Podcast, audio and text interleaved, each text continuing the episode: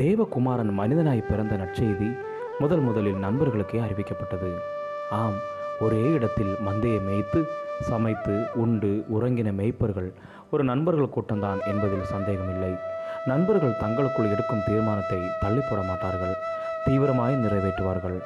அதை என்ன செய்ய இதை யாரிடம் கொடுக்க என்றெல்லாம் ரொம்ப யோசிக்க மாட்டார்கள். அதே போலத்தான் மெய்ப்பர்களும். தூதன் இப்படி சொல்லிவிட்டு போய்விட்டாரே மந்தையை யார் வசத்தில் விட? யார் அவைகளுக்கு தண்ணீர் காட்டுவார்கள் என்றெல்லாம் யோசித்து காலம் தாழ்த்தாமல் தீவிரமாய் செயல்பட்டனர். அதுபோல நாமும் நாம் அறிந்திருக்கின்ற இயேசு பிறப்பின் செய்தி நற்செய்தியாக இருப்பதனால் தீவிரமாய் செயல்பட்டு இயேசுவை அறியாத நம்முடைய நண்பர்களும் இயேசு கிறிஸ்துவை காணும்படி வழிநடத்தப்பட வேண்டும். அவன் என்ன நினைப்பானோ அன்பு கெட்டுவிடுமோ என்று சாக்குப்போக்கான கேள்விகளை தூர தள்ளிவிட்டு தீவிரமாய் செயல்பட ஆரம்பிப்போம். அவர்களை கிறிஸ்துமஸ் தினத்தன்று உங்கள் வீட்டிற்கு அழைத்து இயேசு கிறிஸ்து உங்கள் உள்ளத்தில் வந்த சாட்சியை பகிர்ந்து கொண்டு அதனால் உங்கள் வாழ்வில் கிடைத்த ஆசீர்வாதத்தையும் நன்மைகளையும் பற்றி கூறி நீங்களும் வந்து பாருங்கள் என்று வெளிப்படையாய் நெற்றியில் அடித்தால் போல் சொல்லிவிடுங்கள். இதேபோல் இன்னொரு தருணம் கிடைக்கும் என்பது என்ன நிச்சயம்?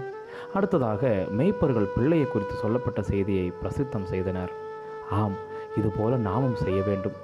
உங்கள் கிறிஸ்தவ நண்பர்களை மாதம் ஒரு முறை ஒருங்கிணைத்து அருகில் உள்ள கிராமங்களுக்கு ஊழியம் செய்ய அழைத்து செல்லுங்கள். முதலில் சிறுவர் ஊழியம் டிராக்ட் கொடுப்பதில் துவங்குங்கள். பின் எவ்வளவு பெரிய எடுப்பதில் உண்டாகும் என்று நீங்களே பார்ப்பீர்கள். நீங்கள் வழிநடத்தும் பிள்ளைகள் போதகராய் மிஷினரியாய் உருவாக்கப்படுவார்கள். மூன்றாவதாக மேய்ப்பர்கள் தேவனை மகிமப்படுத்தினார்கள். ஆம் நண்பர்களாக கூடும் நேரத்தில் இணைந்து ஜெபிக்கலாம். சாதாரணமாக இது ஆரம்பிக்கப்படலாம். ஆனால் இரண்டு மூன்று பேர் கூடி ஜெபிப்பதன் பலனை காணும் பொழுது ஆச்சரியமாக இருக்கும் இப்படி பணியிடங்களில் கடைகளில் நண்பர்களோடு இணைந்து தேவனுக்காய் செயல்படுவோம்.